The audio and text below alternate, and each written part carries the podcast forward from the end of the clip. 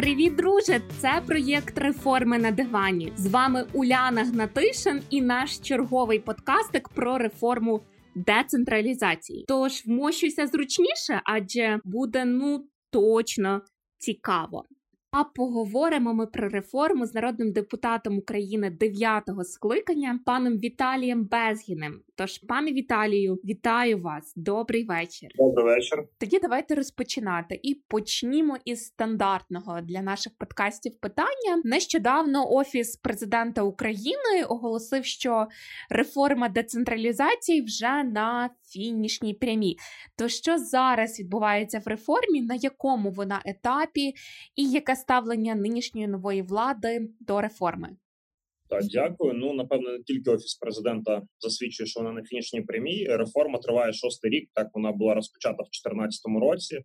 Потім був певний період, коли вона забуксувала. Маю на увазі, напевно, починаючи з 17 року. Потім я думаю, що ми надали їй е, більшого темпу швидкості. Ну наразі, е, якщо так говорити вже зовсім предметно, то фінішу в складові саме нового адміністративно-територіального устрою, тобто того, як будуть виглядати всі наші громади, як будуть виглядати нові райони, як буде виглядати нова мапа країни. Нам залишилося кілька кроків. Тобто, це урядове розпорядження і постанова і власне голосування в залі засідань. І Я сподіваюся, що до середини липня, тобто до кінця цієї сесії, це питання буде закрите в позитивному цього розумінні. Ну а далі відбудуться вже зміни до там бюджетного податкового кодексу, ще ряду законопроєктів і напевно зміни до основного закону, тобто зміни до конституції.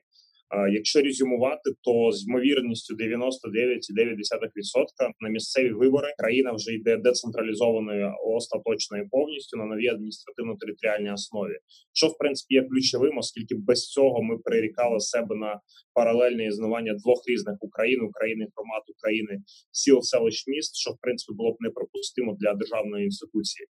Тому дійсно це фінішня пряма, дійсно є синергія повна всіх влади, тобто і парламенту, і міністерства, і власне офісу президента. І сподіваюся, що якраз таки ця консолідація і якраз таки позитивне наставлення і пріоритетизація реформи серед інших дозволить її завершити найближчим часом. Добре, дякую за відповідь.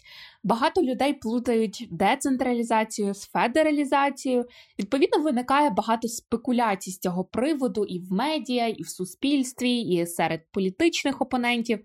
То яка ключова різниця між цими поняттями? Чому децентралізація, яку запроваджує реформа, не федералізація?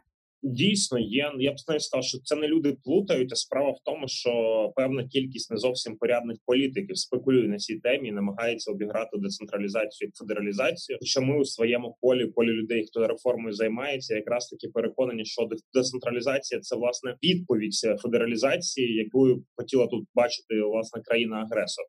Ключова різниця полягає в тому, що децентралізація перш за все виводить в прямі міжбюджетні відносини, тобто да, е, коли е, громада об'єднана територіальна громада, базова одиниця, вона має прямі відносини з Києвом без жодних там окремих ланок, тобто вона напряму отримує всі плюси дивіденди. Е, федералізація, що межується якраз таки на рівні області, і що в принципі може породжувати в певних регіонах сепаратизм, тому що саме область має додаткові преференції. В нашому ж випадку область, як і новий район, вона куди більш обмежена з точки зору свого функціоналу і можливості на відміну базового рівня. Тому децентралізація поринає набагато глибше. Якщо казати банальною мовою, у випадку з децентралізацією умовні мешканці тієї чи іншої громади, навіть там селищної, саме вони є розпорядниками і тими, хто розставляє пріоритети, куди стратегічно ця громада рухається, куди розподіляються кошти і так далі. У випадку з федералізацією е, домінантною ланкою ставала область з обласною власне радою, і на превеликий жаль, якщо реалізовувати такі сценарії, ми могли б мати е, кейси подібні до Криму і до Донбасу, що ми вже отримали в 2014 році. Угу, Чудово. Тоді логічне запитання з мого боку, які запобіжники узурпації федералізації будуть існувати на місцях з такими розширеними повноваженнями територіальної громади. Ну знову ж да таки пролунали, які що буде у випадках запобіжників від такої федералізації. Знову ж таки, федералізація це про області, а не про громади. Наша модель абсолютно не федеративна. Що стосується запобіжникам, то звісно, основним запобіжником має стати впровадження інституту префектів.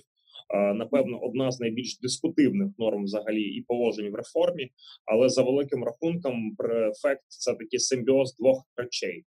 Перше, це людина, яка здійснює координацію між функціонуванням територіальних представництв центральних органів виконавчої влади, тобто тих представництв, що в нас урядову вертикаль здійснюють. А по-друге, це власне нагляд е, за законністю і власне конституційністю актів на місцевому рівні. Тут треба бути дуже обережним в формулюваннях і те, як він діє. Але якщо скоротити, то е, уявимо собі, що якщо якийсь орган місцевого самоврядування, якась рада громади ухвалює акт, який загрожує територіальній цілісності України, тобто він там не знаю, хоче вона приєднатися до іншої країни, то тут префект має вкрай е, прямі жорсткі повноваження, тобто він автоматично це як скасовує, автоматично звертається до президента. А далі вже через тому числі Верховну Раду відбувається скоріш за все розпуск даного органу, який вчинив дії спрямовані проти територіальної цілісності України. Ну це вже про державну вертикаль, не кажучи про те, що е, одразу ж оперативно починають діяти і безпекові органи, які мають нейтралізувати будь-які сепаратні настрої. Префект це таке государєве око, яке власне на місці має гарантувати перш за все збереження територіальної цілісності і того, щоб органи місцевого самоврядування діяли в межах закону. Зараз відбувався період карантину, який насправді оголив той факт, що велика кількість порушень закону, порушень конституції відбувалося з боку власне місцевих влад. Це навіть не про кейс Черкасами говорю. Це я говорю, наприклад, про спроби якимось дивним чином сумської міськради впроваджувати комендантську годину і так далі. Через те, що у нас немає прокурорського зараз нагляду і немає ще інституту префектів, такі е, кейси трапляються, коли префекти запрацюють. Звісно, що е, на подібні порушення буде пряма, чітка, швидка і жорстка реакція держави. Чудово, одна маленька ремарка з мого боку року, чи можливо запровадити інститут префектури без змін до конституції? Неможливо. Це кілька речей, які неможливі без змін до конституції. Це власне інститут префектів, це власне розуміння з того, що в нас будуть чи не будуть в районі ради. Скажімо так, можна звісно піти через там задній прохід, умовно кажучи, да, коли ми змінюємо повноваження в законі про місцеві державні адміністрації, фактично ОДА РДА перетворюємо на префектури. Але звісно, що найбільш правильний шлях це через зміни до конституції. Зрозуміло, дякую за відповідь. Давайте сьогодні говорити багато про позитивні речі. Реформа триває вже з 2014 року, тобто це вже 6 років.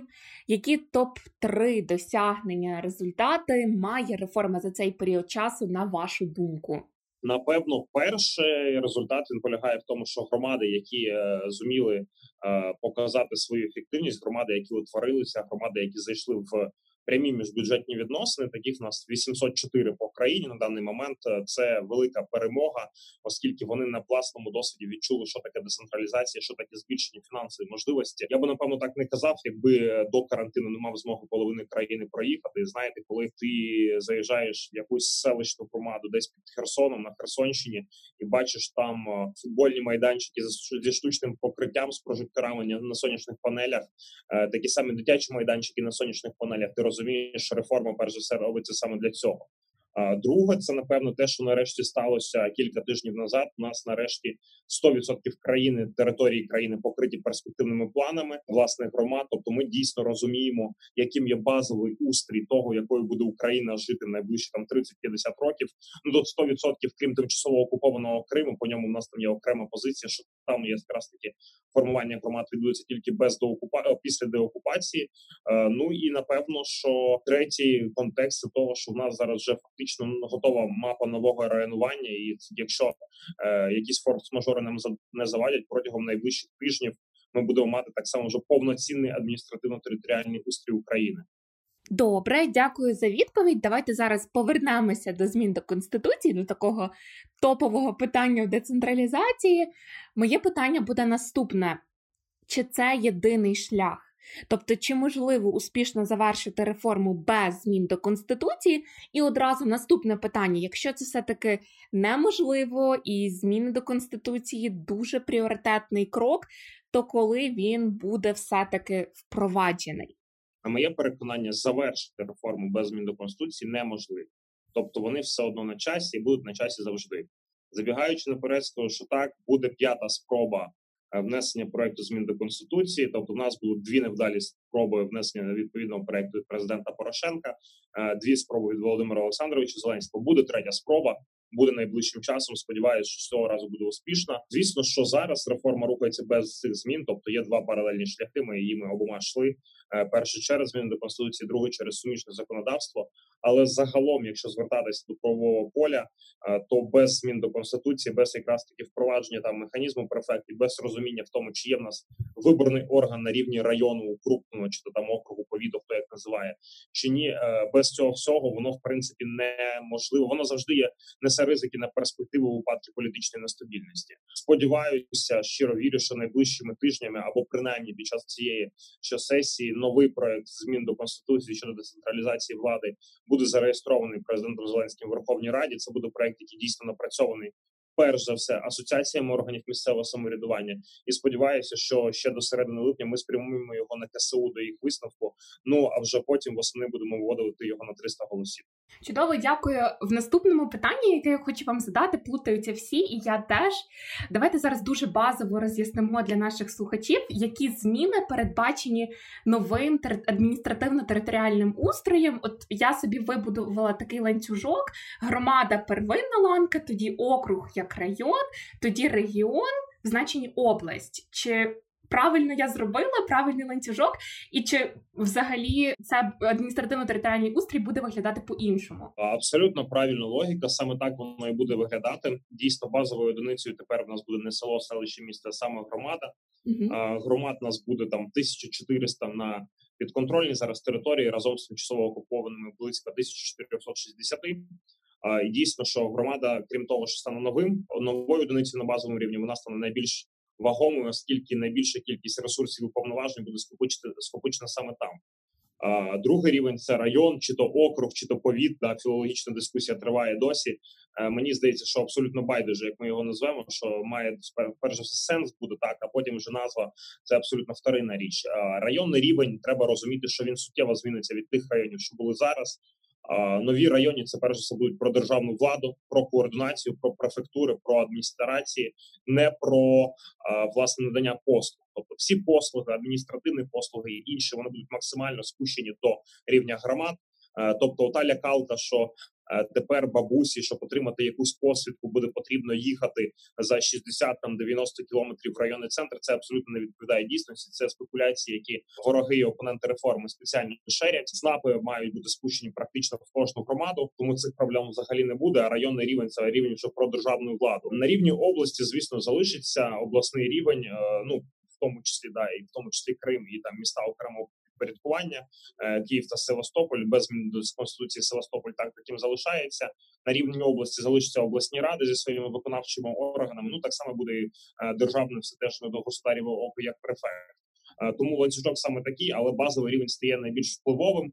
А фактично середній, тобто субрегіональний, він стає е, ну у нас на перехідний період з точки зору місцевого самоврядування, здебільшого схожим на певних британських королев з обмеженими повноваженнями, але знову ж таки без змін до конституції просто придбати районні ради є неможливо. Добре, не можемо не згадати місцеві вибори, які будуть проходити вже цієї осені 2020 року то за яким територіальним поділом вони будуть відбуватися?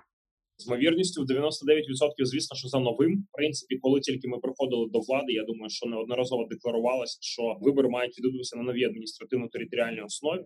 Тому, власне, це вже вибори будуть якраз таки в нові громади по всій країні без змін до конституції відповідно з обмеженнями повноваженнями, але в районні ради, ну і так само в обласні ради за новими правилами, але дуже трохи рано говорити. Ви знаєте, що проект змін до виборчого кодексу він зареєстрований і пройшов перше читання, але. Є в мене таке внутрішнє відчуття, що буде дуже велика кількість правок подана, і яка буде остаточна редакція, які остаточні правила гри зараз говорити трохи зарано. І трохи про гроші. Територіальна громада фінансується зачасту дотаціями та субвенціями від держави. А що з інвестиціями? Чи є в громад стимул і, напевно, головна можливість їх зараз отримувати? Інвестиції це все ж таки до керівництва громади. Ну ми розуміємо, що як і до керівництва регіону, що має бути стратегія розвитку, має бути концептуальний підхід, має бути конкуренція за рахунок в тому числі місцевих важелів, тобто маю на увазі податки ставки, яких регулюються безпосередньо на базовому рівні. Це і податок на нерухомість, е, це земельний податок. За рахунок цього, в принципі, громади мають вирішувати, яким шляхом вони рухаються, чи залучають інвестора, чи навпаки е, збільшують на нього податкове навантаження. Тому е, там, де громада спроможна, там де в громади є стратегія розвитку, там вона демонструє успішні кейси там вона може залучати і брати на свою основу, в тому числі такі об'єкти інфраструктури, що залишалися на районному рівні.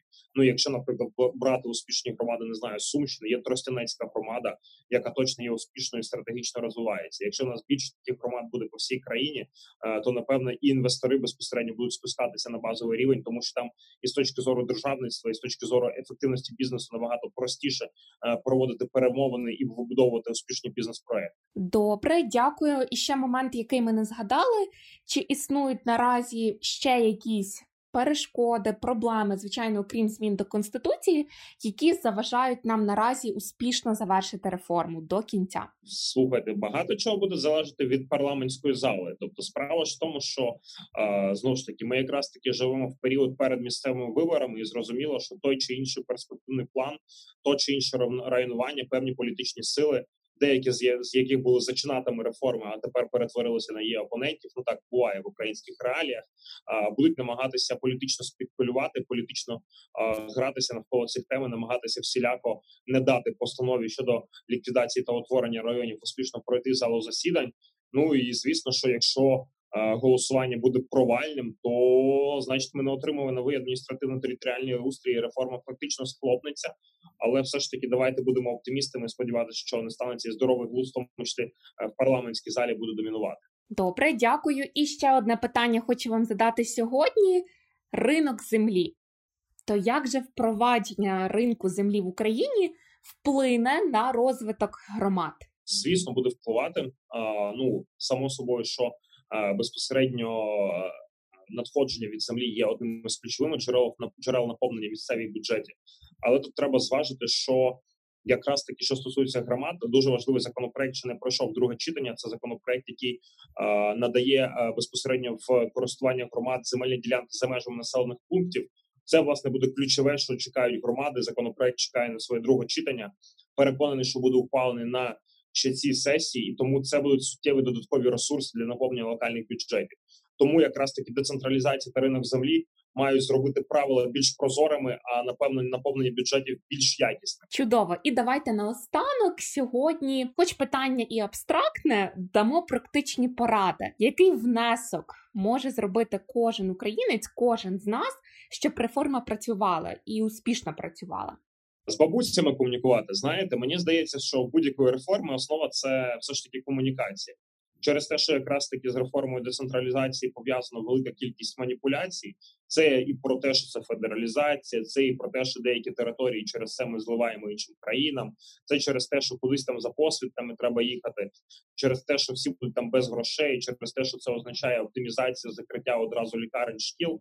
Через все це, звісно, в реформи з'являються абсолютно природні опоненти, які просто не розібралися. Я думаю, якщо кожен буде собі на прапор брати якраз такі гасла і розуміння про того, що децентралізація це про збільшення можливостей, це про збільшення грошей безпосередньо на місцях, це про безпосередньо спуск е, отримання послуг на базовому рівні, і просто буде реально проводити якісь фахові бесіди, особливо з представниками старшого покоління, то реформи стане набагато більше прихильників. Хоча її зараз 73% ще найбільшим показником в принципі серед усіх реформ в країні, то вона набагато простіше буде е, вдаватися і власне простіше буде реалізовуватися не тільки там згори десь в Києві, а безпосередньо на містах, тому що без громадської підтримки будь-яка реформа е, приречена на невдачу.